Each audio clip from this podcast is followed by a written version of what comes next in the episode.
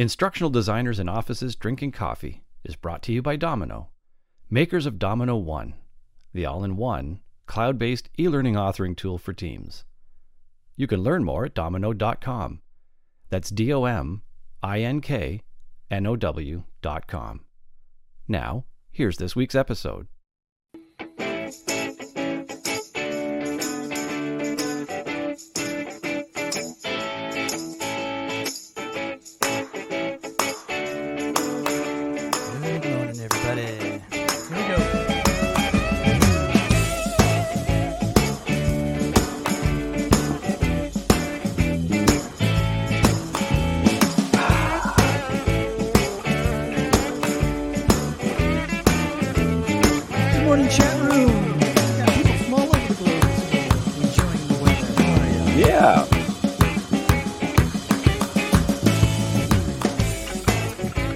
Good morning, Brent. How are you this morning? I am doing pretty darn good. It's still warm in Arizona. and You made me almost shiver when you said it was below freezing last night where you are. So Yep, it's Canada, baby.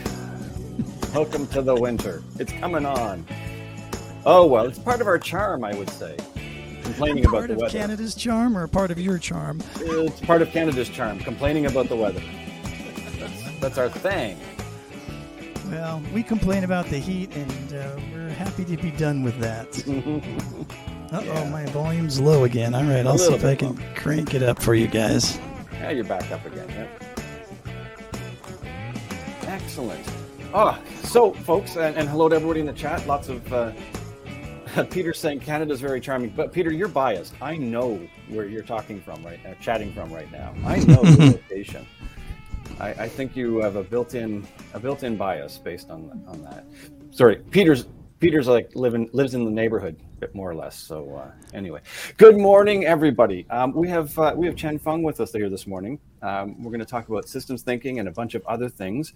But before we jump in, Chen, maybe just uh, introduce yourself to our gang here.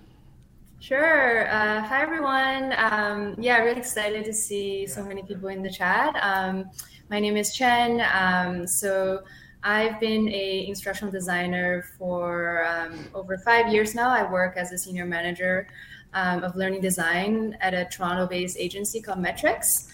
Um, and uh, yeah, just I am super passionate about learning. I think it's a great, great place to be right now with so much change going on in the world, and we really have a lot of responsibility to really uh, ensure employees are um, really doing doing doing the best and that they can. So yeah, really happy to be here and joining this community here today. Yeah, awesome.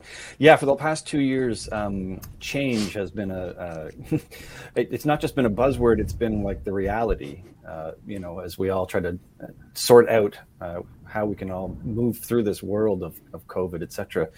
Um, so maybe let's let's let's start a little bit, uh, you know, in that vein, I guess, because you were mentioning um, as we were getting ready, you know, that that was kind of part of your introduction as well to the to some of the notions around around system thinking, system design thinking, etc. Um, yeah, so let's let's let's maybe start there. What you know, what it was it about this, uh, you know, last couple of years that we've been in um, that uh, that changed for you, and and then sort of brought you into this idea, this world of system thinking. For sure. Um, yeah, definitely. I think the pandemic has definitely just um, really help us see how how complex you know everything is is connected and depend on each other. You know, you know, it's a health issue, but it's also you know a social issue, and there's you know economic issue and all that kind of stuff. It's all you know so connected to every aspect of our lives. So I think um, that itself really um, is really in line with what I, you know, have been always, you know, interested in is like how do we how do we look at a problem or something that's broader than the problem itself and really look at what's what's around it. Um, and and basically two years ago, I joined a graduate study uh, program at uh, OCAD University. So it's a program called Strategic Foresight and Innovation, and that's where I got introduced to um, systems thinking essentially. So the program essentially combines systems thinking with uh, design thinking and business design into this, you know, kind of a crazy mix mix of things that we're, we're studying, and uh, just really opened my world uh, to to this way of thinking. Oh, very cool. Very cool, yeah. and very fortuitous. Well, not fortuitous, but um, uh, kind of an, an, amazing timing to be to be you know living in a, a, place or a time with so much turmoil and change, and then learning and understanding this new framework as well, and being able to sort of see them, you know, live and in action in a sense, I guess. Um, so yeah. maybe let's uh, get you to maybe define what you think of as, as system thinking, so everybody kind of has a baseline of what we're what we're talking about here. Yeah, for sure.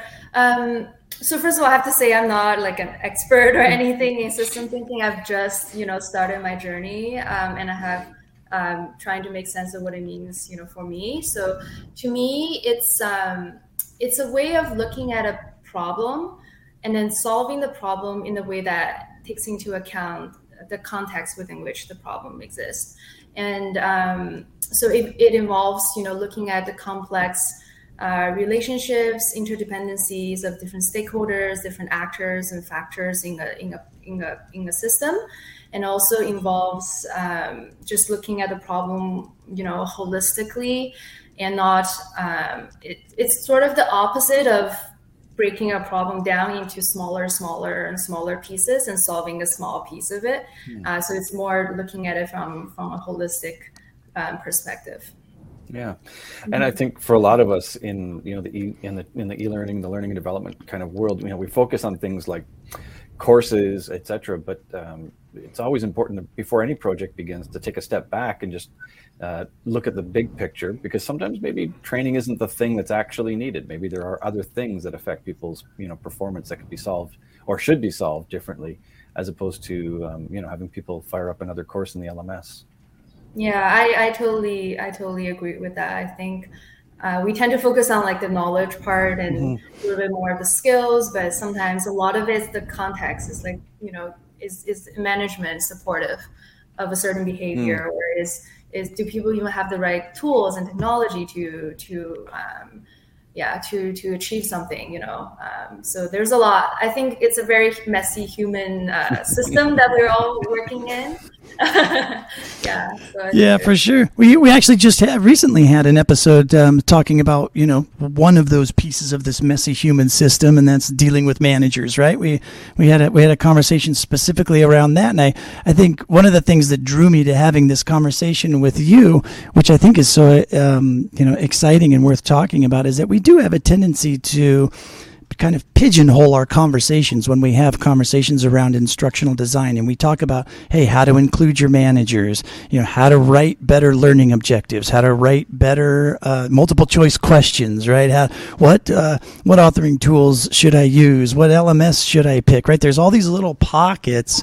And um, i don't i just as I started thinking back about it before this, and uh, I just I don't think we've had a fully comprehensive conversation around systems thinking and how I mean obviously we can't talk about all of those things in the system which is why I think this would be really fun to have this conversation with you is how do you start to pull all of those pieces together and and think I think we should all figure out how to do systems thinking first, or at least understand what it is. And then we can start kind of pulling all of those pieces together and start to realize how they all interact. And it was just, it was fun to hear how you stumbled into it and, um, and were able to, um, you know, take a, a, a, an approach to a team and, and try to figure something out. So may, maybe share with us a little bit more details about how that opportunity to take what you learned and apply it came about?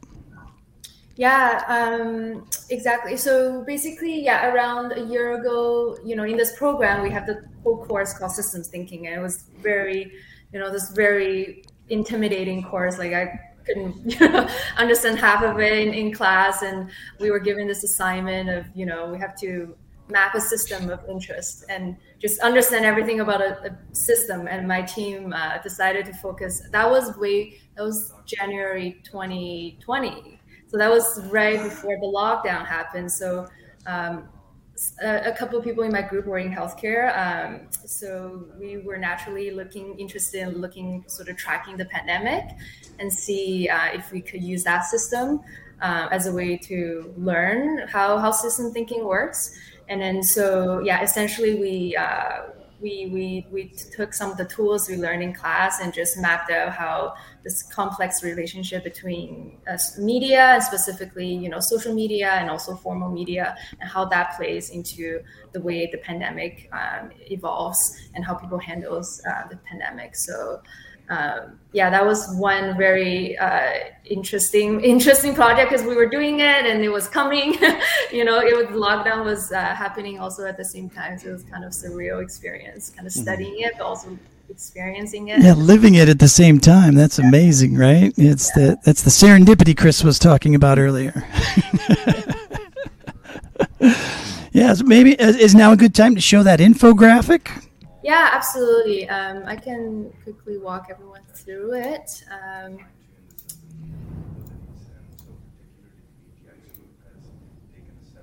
okay, can everyone see it? Oh, it was there and then it disappeared. Oh. I, th- I think you might have accidentally clicked twice and accidentally hit the close button right after you hit the open button. Okay, sure.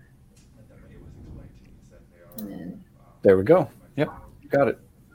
Got it. All right. So, yeah, this is the big, messy uh, infographic. There's a lot of information, but uh, I'm not going to get into like really, really uh, details. But I just wanted to show everyone. Um, so let me just make it a bit bigger, and so everyone can see a little bit more. Um, so starting from the left, we were just um, kind of identifying sort of the context of where you know how, what it was happening, and this was again back in April 2020, and numbers have significantly increased. I think I believe it was like I checked yesterday, it was five million deaths worldwide. So it's you know quite incredible that um, yeah that the way this this has progressed. Um, but basically, um, going down here, I'm just going to make it slightly bigger. Um, so this little diagram essentially maps out um, some of the key factors um, that that kind of intersects between this health the health side of the pandemic the information the reporting side and then the socio-economic impact side uh, and see how the three are so interconnected. So things like you know how many people get infected um, you know it's it, it, it can contribute towards people's need for scientific information and then the more information people need there's more chance of you know misinformation happening. And there's this sort of this circle of you know people demand for media coverage so that they feel more safe and more aware of what's going on but at the same time there's an opportunity for misinformation to spread as well. So that's what we were looking at. Um, so this is gen- just a general sort of lay of the land of you know um, the different pieces that are at play here. Um, and then we also looked at um, sort of a little bit under the what and the why here. So this is actually a classic um, systems thinking uh, framework. Uh, it's actually called the iceberg model. We just uh, use a different metaphor here um, for the purpose of this project but essentially, it's um, this classic sort of analogy that what you see below the iceberg is, is way bigger than what you see above the surface. And so, in this specific tool, um, the purpose is to really dig underneath what's causing what you see as the event, um, sort of that you see and can observe and hear and um, um, in, on the event level, and the purpose is go all the way down to the guiding be- beliefs and sort of assumptions that people hold um, so that you know and, and the premise is that the more you can try to change the beliefs and the assumptions the more you can actually change what happens on the surface. Does that does that kind of make sense? Neat. Yeah. Um, yeah and then and then going to the side here we uh, we also mapped out the different players. Uh, so who who's who's involved who's impacted by the pandemic? And again this was uh, just up to april of uh, 2020 and was within a canadian context. And also who has more influence um, on how the pandemic is is is controlled. So this was very interesting because if you start putting the two diagrams together, you get to see like kind of that difference of, for example, media is you know less so impacted by the pandemic, but it's it has a huge influence on how people act um, to um, in response to the pandemic. So that's very interesting, sort of a uh, point here. And then uh, essentially what we found was that there's a huge, there's a bit of a tension between formal media. So, so with formal media, quality is important, you know, um, making sure information accuracy is very important, but it could also be um, sort of not fast enough because you know whereas social media has this 24/7 production cycle you know it's fast and it can spread very quickly but at the same time can cause some inaccurate information so um, the whole premise and the finding that we have is how can these two work together as opposed to being sort of the opposite sides, opposite sides of you know the spectrum how could they work together uh, well so that we can have you know fast but also accurate in- information uh, for the public. And then, yeah, and then the the takeaway from this study was that there was a few things. Um, I'm gonna just zoom in here. A few things that we can act on um, in terms of uh, the way we produce media. So, for example, uh, information has to be simple to understand. People love highly visual content. Things like flatten the curve at the time, you know, really resonated with people. So, just being able to find ways um, to keep information simple and um, digestible is very important for media production sharing is also important. Um, it's very important to have you know link it to the source. So whether it's a qr code or a url um, definitely making sure that information is not untethered from the original mm-hmm. reference so that you know that proliferate that can further cause misinformation. Um, and then lastly media amplifications so the use of media influencers. Um, a lot of the you know Canadian government started doing uh, you know uh, sort of you know use social media as well and, and use sort of the influencer tactics as well. So I think um, that's one area we found as well that's important. And then lastly, literacy. Just generally, everybody should have a base level of understanding how how to understand media and the information is presented in media is very important for combating info uh, misinformation yeah, that's uh, that's that's it. um, that's um, among other things. That's just an absolutely beautiful looking visual. That's a, a, wonderful, you know. So kudos and compliments to the design team for the for the visual, uh, you know, pieces of that. It's very um, eye catching and and and really really does you know draw you in, which is a, a piece of being effective in in communicating um, you know that various information out you know the whole pandemic we've been uh, we've been in this great mode really of trying to uh, change people's behavior right? Uh, wearing masks uh, washing you know successfully etc in a way uh, I mean, even though we're talking about something that's outside of the realm necessarily of, of what we would think of as learning and development it's actually been um, a macrocosm. I'm not sure that's, that's the right word but it's really been very much all about uh, so much of it is, is parallels to what we have to do, uh, you know, in, in our jobs here um, in the L and D world. Um, been a couple of uh, items in the chat there, and, and, folks in the chat, don't forget there's also the question panel if you've got a, a question or, or, something that you want to toss in. But um, uh, back when you were showing the tree metaphor, uh, Kim noted that this also exposes, in, her quotes, what's called quote root guards. Um, and that's a fascinating kind of kind of idea. Kim, maybe you want to just toss in a little bit more um, about that. That'd be kind of interesting to to to, to flesh that out a little bit. Um, I don't know if um, if you have thoughts on that, Chen. Yeah, I'm not really sure what root guards yeah. mean here uh, specifically. Um, yeah, but uh, that's interesting. I would love to hear more. And yeah. Uh, I would I would think that it's it um, just in taking a stab, a wild guess would be those elements in the image that you had that were at the roots. That there's a certain element of needing to protect those those those base level thoughts or ideas for, for any in any sort of system that protects it from changing and growing and expanding out. Mm-hmm. Yeah, yeah, that makes sense. Um, and in systems thinking, I, I, saw someone say Donella Meadows' Leverage Points, uh, great book. I'm also uh, currently reading that right now. But basically, uh, the premise is that um, the more you can change the underlying beliefs and uh, uh, the, and assumptions that people hold, uh, that's the greatest point leverage points in the system. Um, there are also various different levels of leverage points within a system, but that has the greatest impact. But it's again very hard to you know just change people's beliefs overnight, right? So um, it's also one of the hardest, I think. Yeah, and Kim Kim has offered a bit more uh, clarification around that idea of root guards. That sometimes there are individuals invested in maintaining the status quo. So that's uh, I think that uh, parallels or that uh, links into uh, Brent, Brent's description there of you know things that don't want to change for sure.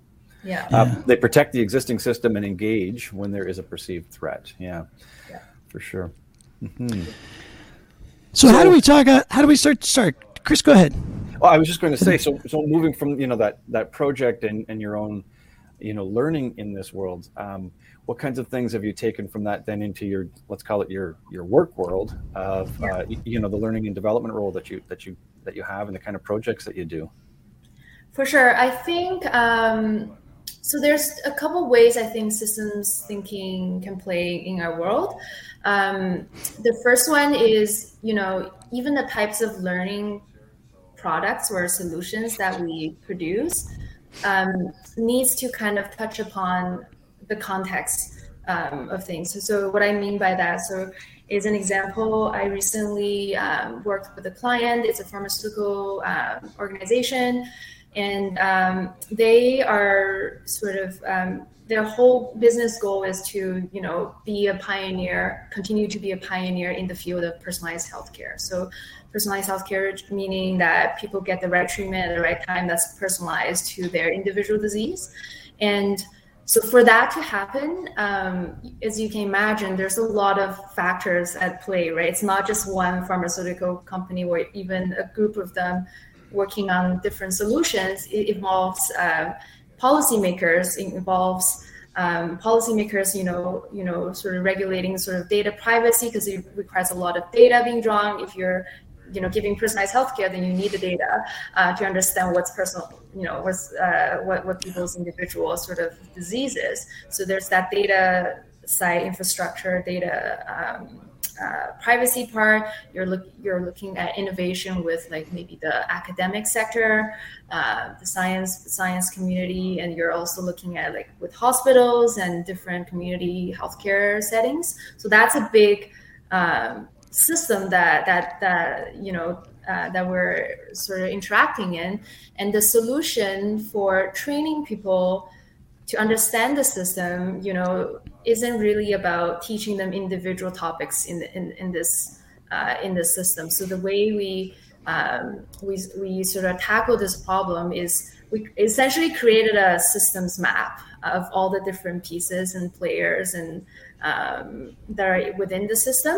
And it's essentially an interactive website. Um, and so on the website, I can't really show it because it's a client information. Understood. But, um, essentially, imagine going to a website and you you go in and you can see this um, nice visual of you know um, that maps all the different players in the system in a very visual and storytelling way. So in the center, there's the patients with the pa- different stages of the patient journey, and on the outside, there's all the different players uh, within the system, sort of, being shown on the on the map. And then you can click into each part, and then go into a page that describes to you how this this player or this topic interacts with all the other parts of the system.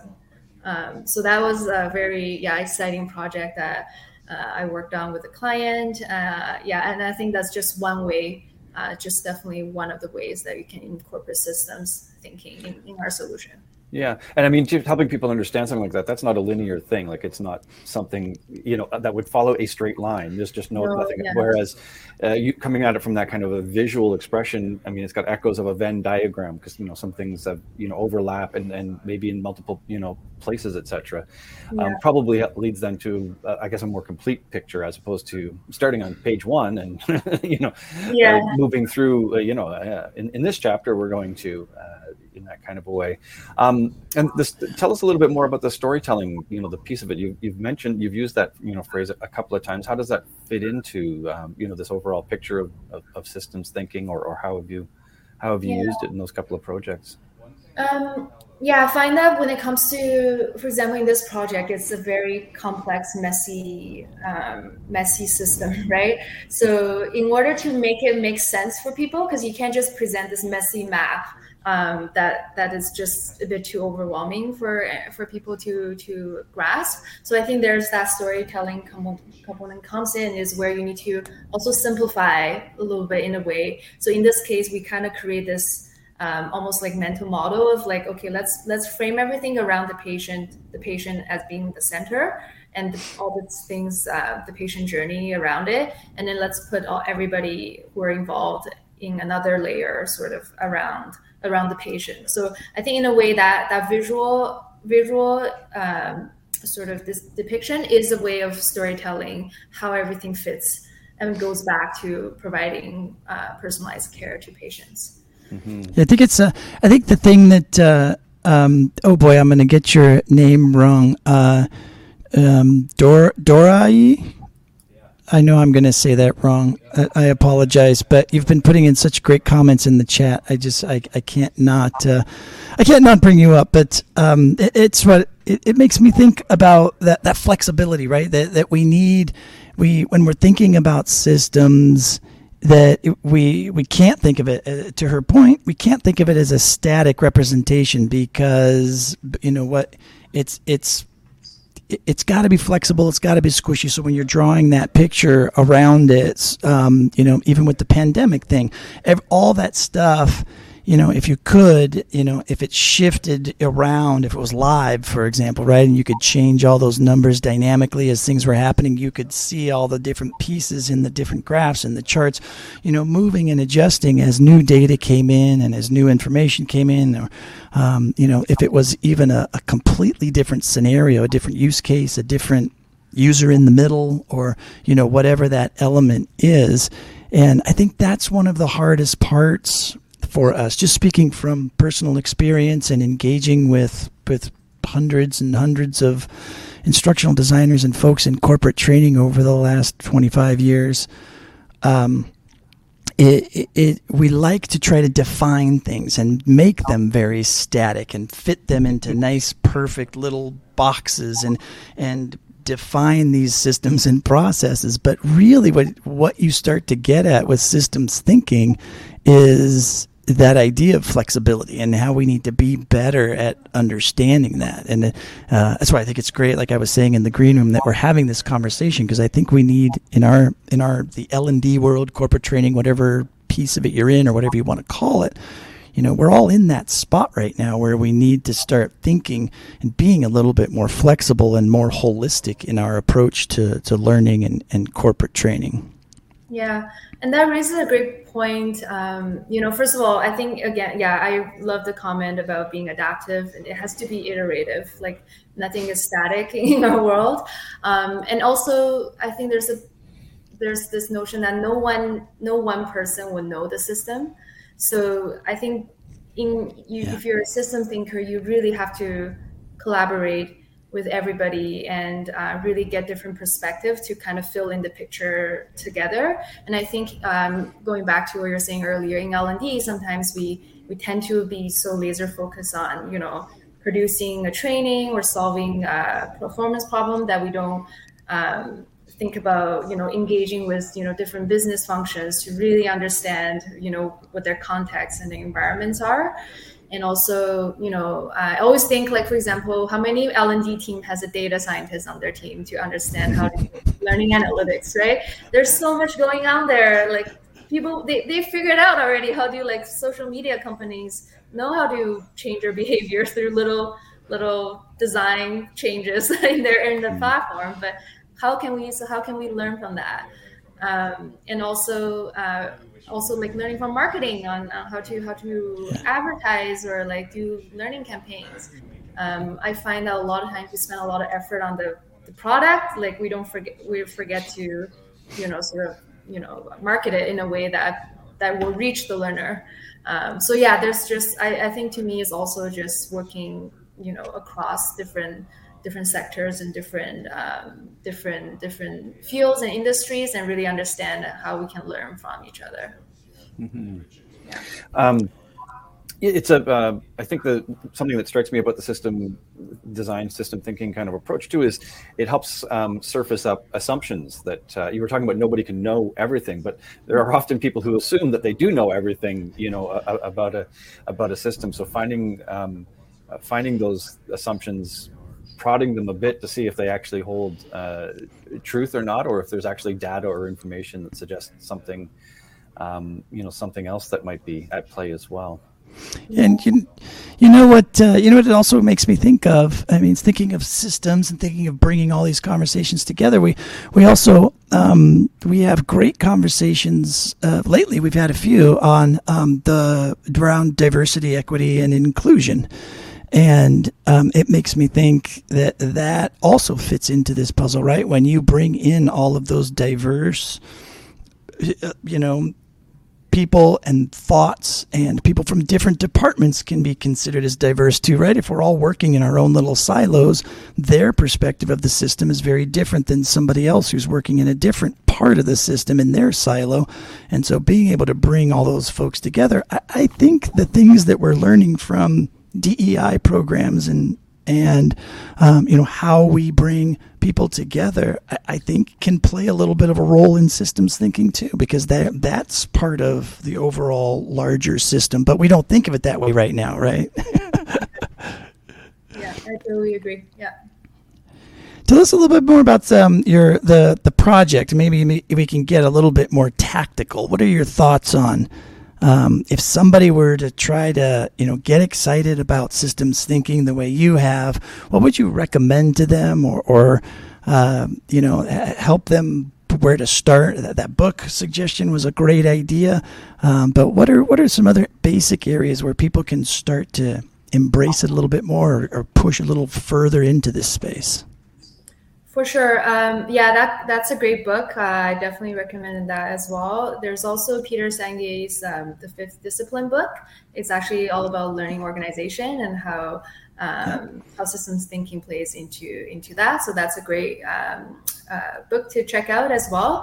Um, I would say um, in terms of incorporating systems in learning, just just start start digging digging deeper. I, I would say that's one of the first things. So we tend to uh, we do ask, you know, why is causing this performance issue, things like that, but go deeper level, up. try to surface some of the uh, beliefs and assumptions, and also go why to understand what are the contexts, uh, what's the context within which people are, are working in, and what's what are the factors, different factors and players that could contribute to um, a certain behavior challenge or uh, whatever it is that we're trying to solve.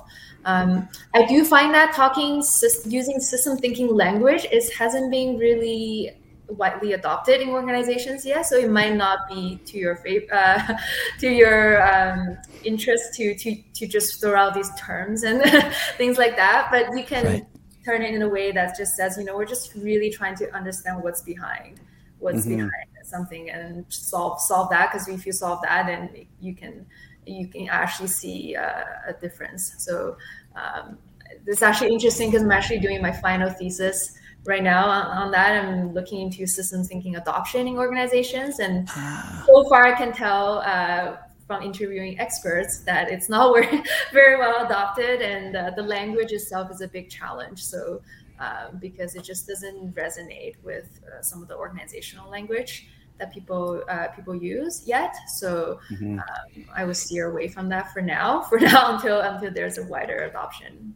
Well, we, we, we say the same thing when you know don't don't tell don't use instructional design language either when you're talking to stakeholders and management and whatnot because nobody wants to know nobody cares nobody you know nobody uses the same terms and the same language that we do and I think this is another skill that we as instructional designers, speaking of tactical elements, that we all have to get better at, right? Is figuring out how do we speak how do we how do we get our needs met and get the information we need and the information we need from diverse groups and different parts of the system, different players in the system, using their language and and being able to not alienate others in the organization by just spouting off about you know I don't know learning objectives and uh, you know Gagne's nine principles of instruction and uh, you know Kirkpatrick and everybody else you know exactly yeah. I mean, I, it's yeah. um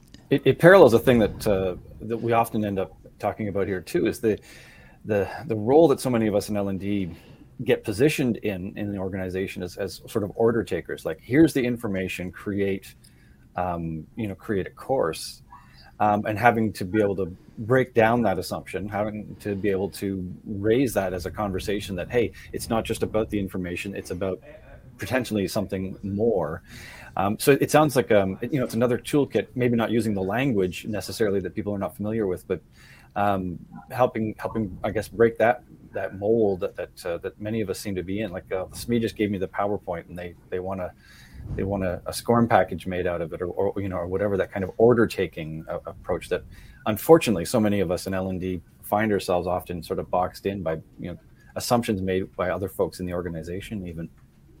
Yeah, I, I, I agree. I think you know a lot of that also. I think part of it is because we haven't been able to show the value from mm. you know show the real business yeah. value right but it's such a hu- messy human again human system how do you uh, you know attribute a learning program to the success of someone's job right there's so much mm-hmm. so much more to it so um, i think it always goes back to um, start collaborating with different different uh, different fields like you know having a data yeah. person who can help you you know uh, sort of measure measure the outcome and and uh, sort of show your case and then having being able to market your solution well and you know there's also a lot of uh, expectation uh, sort of alignment just like what's what's realistic you know from from the learning side what can we, can what can that achieve versus what a bigger system change need to happen right well, I think too one of one of the things that I'll I'll just I'll share with folks. I mean, I'll date myself here pretty easily, but um,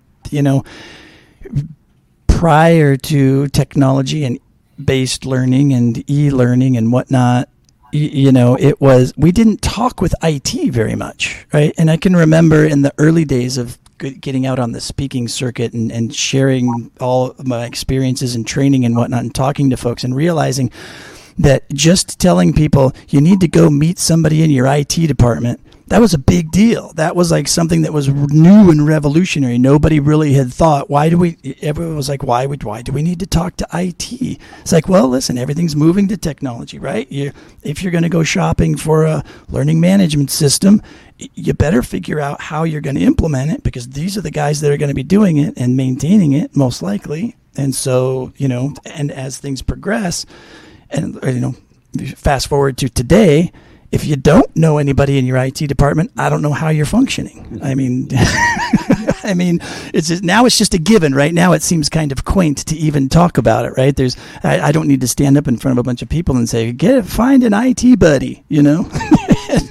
and it's it's just it's we we should be connected with them. At least anybody in the chat not connected to IT, everyone's everyone's embarrassed now if they aren't, and they're quickly they're they're scanning the contacts list of their business looking for the IT person.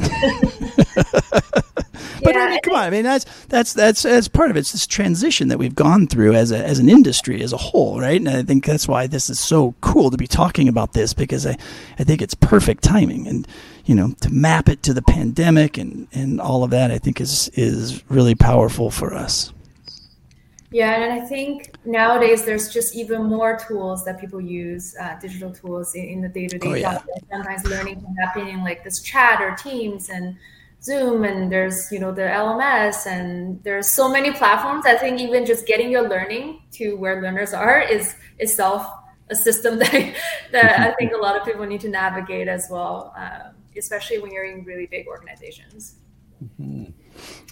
Um, we've talked a lot about you know uh, uh, the, the system thinking, system design thinking as something you know as part of planning and understanding and, and preparing, etc. Um, any sense of uh, how this then ties into, let's say, measuring things on the other side uh, as outcomes? We, you know, we've just talked a little bit about or mentioned ROI, etc. Um, how, how does this then tie into let's call it the the end result then of what we're of what we're creating and, and pushing towards people yeah i mean i think that's a great question i don't know if i have uh, the answers yet but I do think um, by understanding the system better, at least you can know what's realistic about you know what what a learning intervention can achieve versus what some of the structural uh, things that an organization needs to change in order for something uh, major sort of improvement to happen. So I think that's that's one thing, and it's it's it's it, it arms us to to be more consultants and more um, consultative to to to different business uh, leaders and uh, functional units.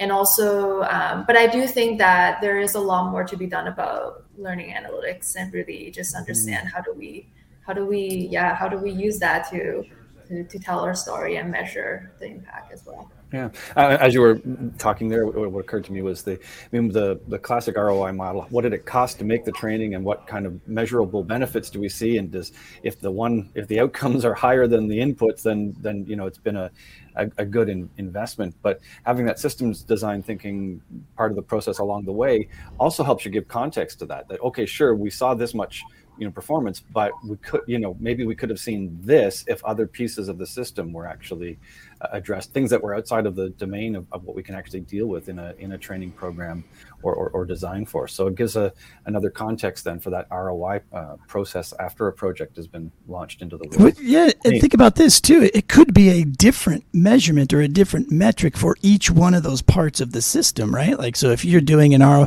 if you're thinking system wide and you're creating learning solutions, maybe it's not one specific thing targeted at like one learning objective or or one department or one person. If you're thinking, you know, more holistically, maybe what that ROI conversation becomes a little bit more complex. And that one solution that you created for one department, it could have had really great uh, improvements. Another department, eh, maybe it only kicked it up a little bit. But then another department, yeah, maybe a little bit more or a little bit less. And the aggregate is more the value of doing the work Whereas if you just looked at one, how it impacted one of those organizations, you might scratch your head and go, yeah, that wasn't successful. And if we miss where it impacted other parts of the organization and then looked at that aggregate, you know, then then that draws a whole different picture. And that's just another reason why I think this the idea of, of making sure we take all of these different elements into consideration is is really important. Yeah, for sure. What do you plan to do next? Do you have any cool projects coming up that you're excited about, or uh, what? What you know? I I know in our talking earlier, you know, you're you're excited about systems thinking. You you want to do more with it. What is what is interesting to you, and what are you what are you thinking is the next direction to head? Yeah, for me personally, I am interested in. Um, making system thinking more widely accepted in, in our community and, and beyond. So I'm just I'm trying to figure out ways to introduce uh, the, the, topic. It's very complex. Like, there's a lot of sort of theoretical um, sort of background and history underneath it, and it's uh, you know the way we talked about it. It's more of a today. It's it's a more like simplistic, I would say, um, yeah. approach to to just talking about systems. But I think that's what it's needed, right? Like I think it needs to be able to translate the language of system thinking into something more digestible for um, for for everybody. So I think that's that's what I've been working on with my my group for my school to figure that out for our thesis and also take it forward and see what we can what we can do to uh, to, to make sure it's part of the way we we think and, and do things. Very cool. Yeah, well, yeah, this is this has been a super cool entry point into uh, definitely diving into systems thinking and getting it started. And I uh, I, I, hope we get to do this again. I'd love to see how uh, maybe you can come back and actually talk to us a little bit more about the the, the live projects you're working on and and uh, and how your thesis goes. Without getting a uh, you know seeing how that data turns out would be really fun. Absolutely, and it's great seeing so many interests in the chat. As it looks mm-hmm. like some great system thinkers in the chat here, which is really nice. Yeah we've we've definitely benefited from the uh, the knowledge and experience of our chat group by throwing in some extra resources, etc. There, folks. Um, Oh, there's the music. It's time to dance on out of here. Before we leave, though, Chen, toss in your contact info where people can find you in all the sort of various channels where you might want to connect with folks. Um, and speaking with connect about connecting with folks, we do have our LinkedIn group as well, where we do follow up on some of these conversations. I don't know, Brent, do you have the link handy, or do you want me to drop it in? I can have it in 30 seconds. All well, right. less than that, because that's Brent's all I've got. drop that in. um, and and if you want to, uh, you know, review this stuff later on, all these resources are still here in the Crowdcast. Uh, for anybody who's joining us and thinking, "Oh, I wasn't able to write down all those books," you can come back to the same link and um, and you can j- scroll through the chat to get all those uh, great titles. Some of which we've been able to provide some URLs in there for. Building everybody's reading list. Absolutely. Thanks again, Chen. It's been a pleasure chatting with you and getting to meet you too. It's super fun to get to know new people in the industry and folks hanging out with us. Appreciate Yeah. that. Nice. Thank you so much, everyone. Oh, thanks for joining us, and, and thanks to everybody in the chat. Great as always, and we'll see you everybody uh, hopefully next week. Talk to you later. Absolutely. All right. Thanks, everyone. Bye. Bye, Chen. We still have about 30 seconds, so, you know, just dance and drink coffee, everybody. Enjoy your day, folks. Afternoon if you're in the UK. If you're in Finland, have a great one. Bye, everyone. All right. Bye, everyone.